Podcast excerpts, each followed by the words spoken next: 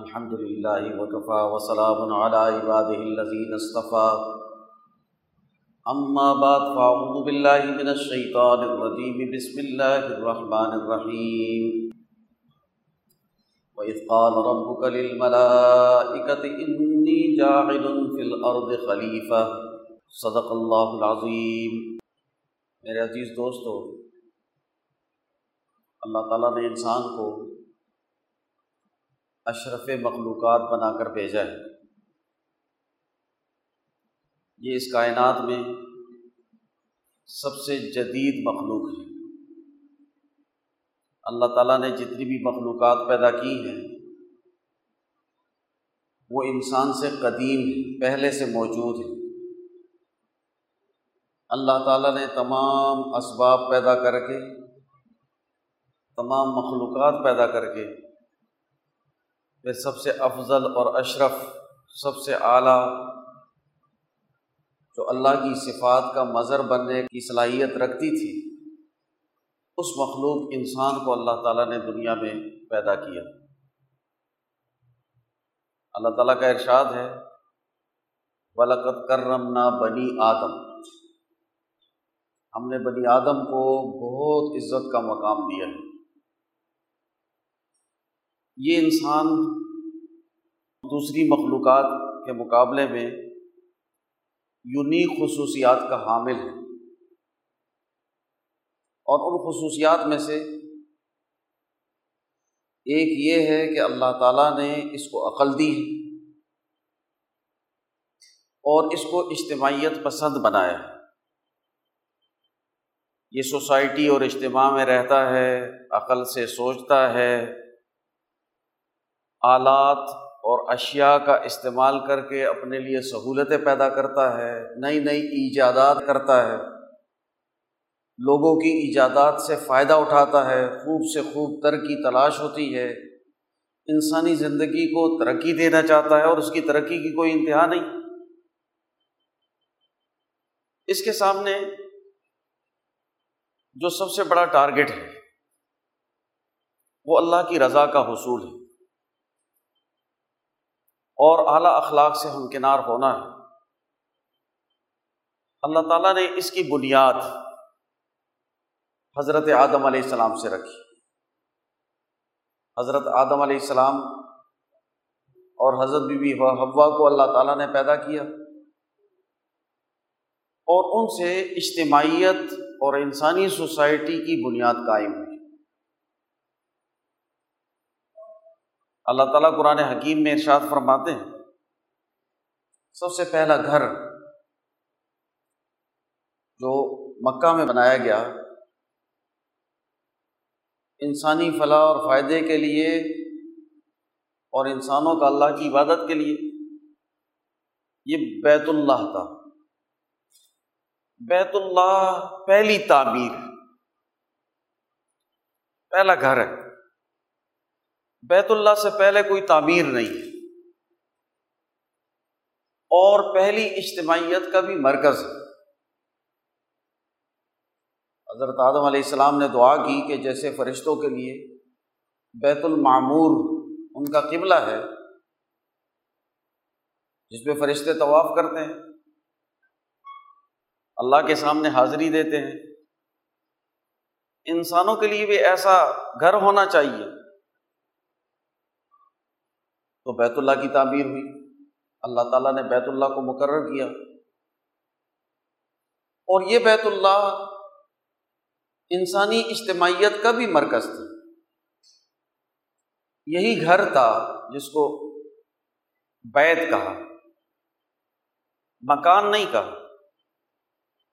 بیت کا مطلب گھر ہوتا ہے اور گھر جو ہے وہ انسانوں کی اجتماعیت سے بنتا ہے۔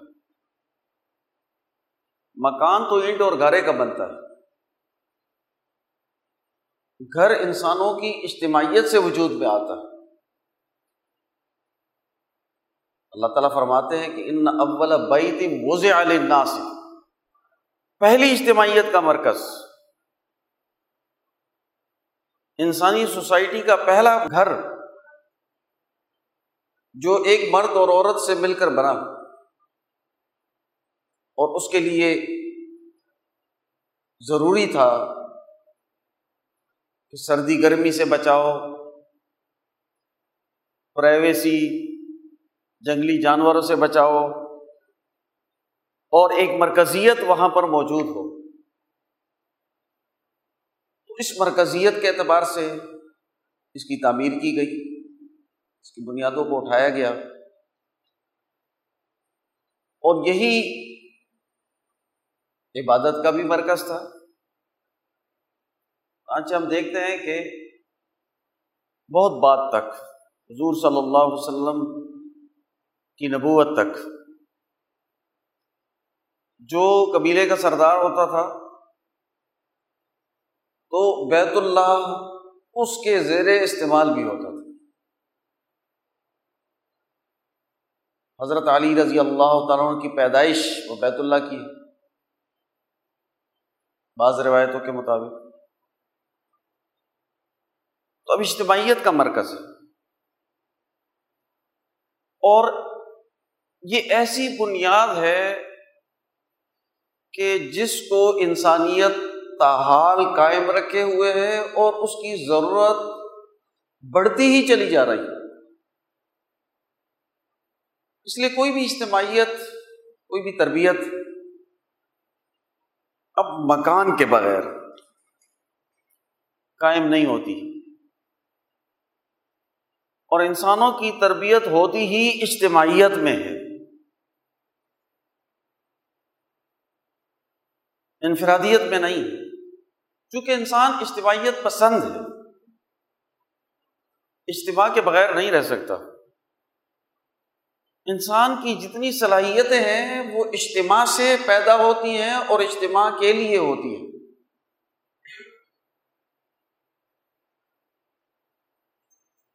ہمارے ہاں ایک بزرگ ہے، شاعر ہیں، ولی اللہ ہے، پہلے گزرے ہیں مغلیہ دور میں۔ انہوں نے پشتو میں ایک شعر کہا ہے کہ یہ انسان، انسان کا بت اگر یہ سونے کا بنا دیا جائے، سونے سے ایک انسان کی مورتی بنا لی جائے تو وہ انسان نہیں ہے،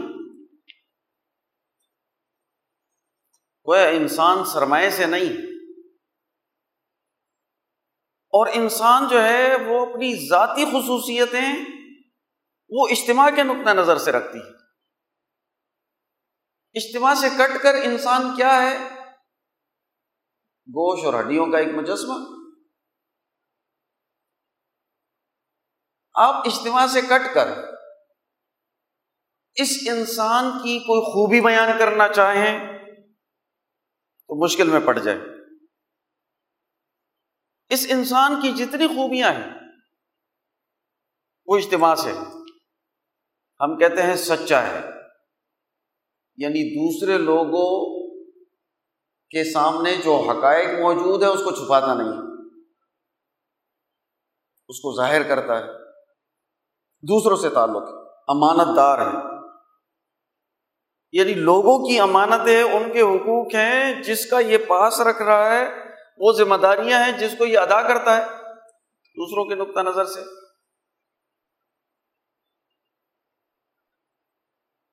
اب کوئی ایسی نشانی عفت اور پاک دامن ہے، یعنی انسانی جو نسل ہے اس کی حفاظت کرنے والا ہے۔ نسل انسانی جس کا تعلق انسانوں کے ساتھ ہے اس کو توڑنے والا نہیں۔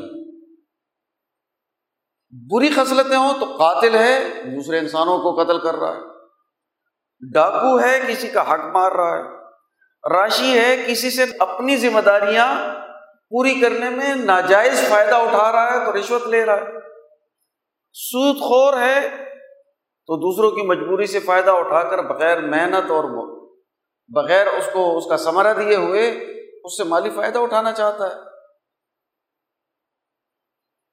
جتنی بھی صفات بیان کی گئی ہے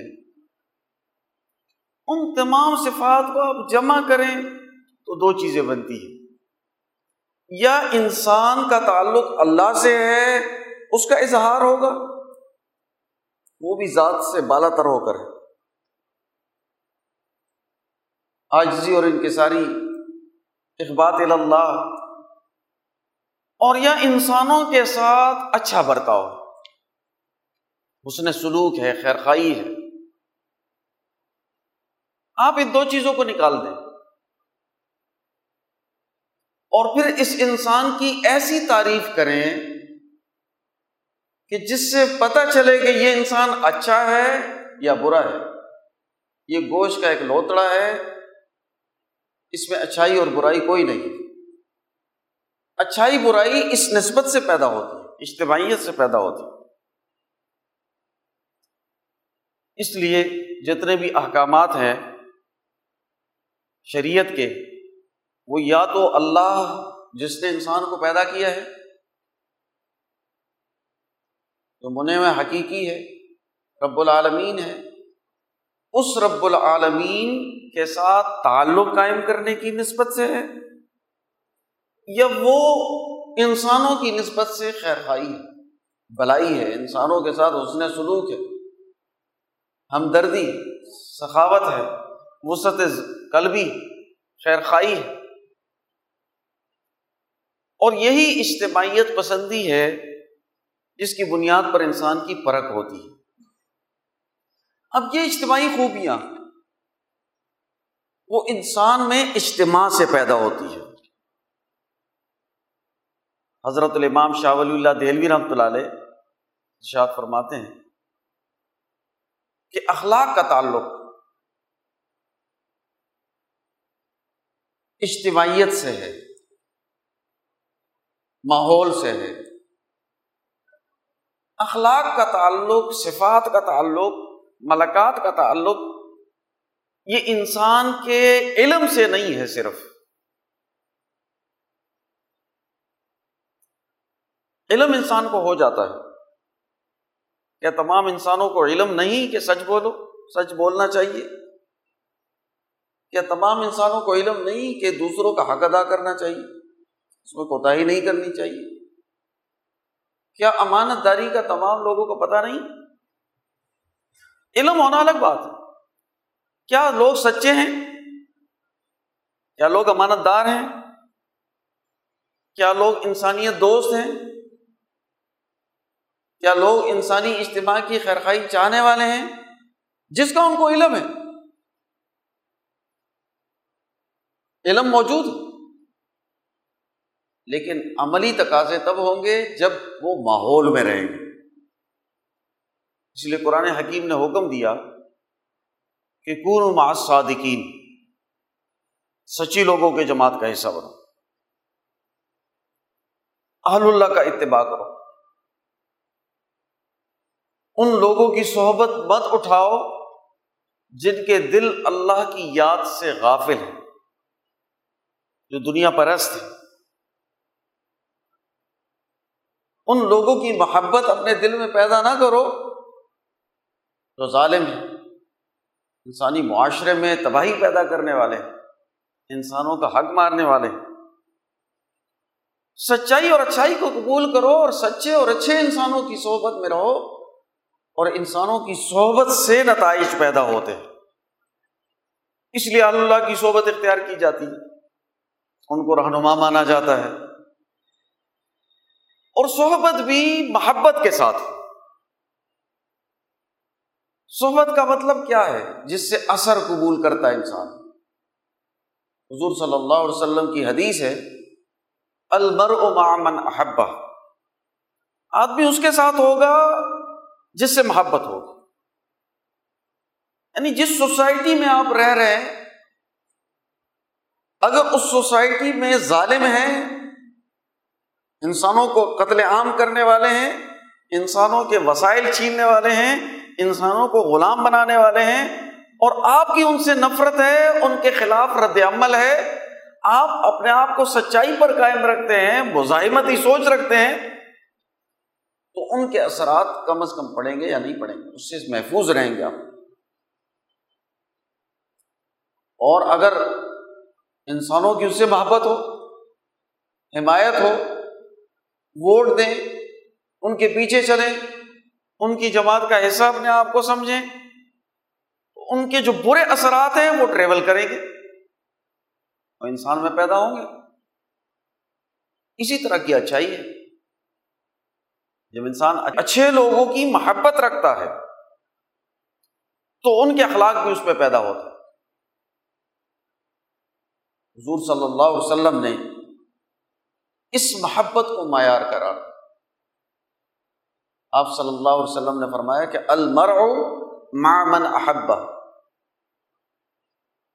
انسان اسی میں شمار ہوگا جسے محبت ہوگی، دنیا میں بھی آخرت میں بھی. اسی جماعت کا حصہ ہے، اسی کے ساتھ اٹھے گا. اور یہ دیکھیں، یہ انسان کے قلب سے تعلق رکھتا ہے کہ محبت دل میں کس چیز کی ہے،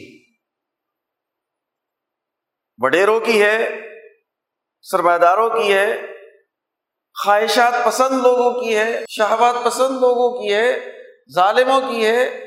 کس کی محبت؟ یہ اہل اللہ کی محبت ہے. اور وَارْكَعُوا مَعَ الرَّاكِعِينَ، رکوع کرنے والوں کے ساتھ رکوع کا حکم دیا تو ان کی اجتماعیت کی محبت ہے، ایک صالح معاشرے کی محبت ہے. یہ جو محبت ہے اس سے اخلاق پیدا ہوتا ہے. لیکن یہ جو اجتماعیت ہے، یہ محبت کا جو ماحول ہے وہ ہمیں کسی نہ کسی ادارے سے ملتی ہے. مسجد ہے مرکز. حضور صلی اللہ علیہ وسلم مدینہ منورہ تشریف لے گئے تو ابھی قباء میں قیام ہے، کچھ دن کے لیے مسجد بنا لی. مدینہ منورہ تشریف لے گئے تو مسجد بنا دی، اجتماعیت کا مرکز. صوفیہ کرام جنگل میں بیٹھتے ہیں، خانقاہ بنا کر بیٹھتے ہیں. سوسائٹی کے سارے، اور جنگل میں کیوں بیٹھتے ہیں؟ اس لیے بیٹھتے ہیں کہ جو فرد آئے تو وہ اپنی محبتیں چھوڑ کر آئے، گھر بار زمیندارہ سب کچھ وہ دل سے نکال کر یکسو ہو کر آ کر اس اللہ کی محبت میں شریک. اس کے نتائج پیدا ہوتے ہیں. دل میں غیر اللہ کی محبت ہو اور اللہ کے سامنے کھڑے ہو تو نتیجہ نہیں پیدا ہوتا. اللہ تعالیٰ نے اجتماعیت کی جس بنیاد کا ذکر کیا کہ حضرت آدم علیہ السلام اور بی بی حوا سے شروع ہوئی، اور سب سے عظیم گھر بیت اللہ وہ اس کا مرکز بنا. اس مرکزیت کا نتیجہ یہ ہے کہ آج دنیا بھر میں انسان بستے ہیں اور کہاں کہاں کس کس مقام پر ترقی کرتے ہوئے پہنچے ہیں. ایک طرف مادی ترقی ہے، اس کے بام عروج پر ہیں، تو دوسری طرف اخلاقی اور روحانی ترقی ہے کہ کتنے 1,24,000 کم و بیش انبیاء آئے، اولیاء آئے. جہاں فرشتوں کا رسول حضرت جبرائیل امین وہ کہتا ہے کہ میرے پر جلتے ہیں، میں آگے نہیں جا سکتا، وہاں سے آگے انسان اور انسانوں کے نمائندے رسول اللہ صلی اللہ علیہ وسلم، امام الانبیاء صلی اللہ علیہ وسلم تشریف لے جاتے ہیں. یہ اونچا مقام انسان کو جو حاصل ہوا، یہ مقام اس پہلے گھر سے جو اجتماعیت شروع ہوئی تھی اس کا نتیجہ ہے. اللہ تعالیٰ ہم سب کو ان اجتماعیتوں کے ساتھ جوڑنے، اہل اللہ کی محبت پیدا کرنے، اچھے اخلاق کی محبت پیدا کرنے، اچھے لوگوں کی صحبت میں بیٹھنے کی توفیق عطا فرمائے. اسی لیے کہتے ہیں کہ اچھی سوسائٹی بننی چاہیے، اچھا سسٹم بننا چاہیے. سسٹم تبدیل نہیں ہوتا تو انسانوں میں بھی تبدیلی، کل انسانوں میں تبدیلی نہیں پیدا ہو سکتی. ایک جماعت مخصوص کسی مسجد خانقاہ میں رہ کر تو اپنے آپ کو بچا سکتی ہے، لیکن انسانی معاشرہ جو ہے وہ تبھی ٹھیک ہوتا ہے کہ جب اس معاشرے کو تبدیل کیا جائے، سسٹم کو تبدیل کیا جائے. اللہ تعالی ہمیں عمل کی توفیق عطا فرمائے. وما علینا الا البلاغ.